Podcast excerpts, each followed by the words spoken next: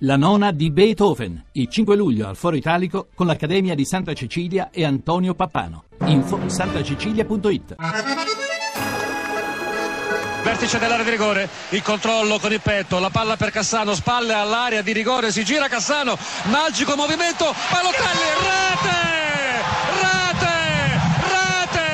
Mario Balotelli ha portato in vantaggio l'Italia, il colpo di testa vincente di Balotelli, è il 20° minuto di gioco, gentili ed ascoltatori, Germania 0, Italia 1. Lancia Balotelli, posizione regolare di Balotelli, Balotelli entra in area di rigore, il tiro, rate!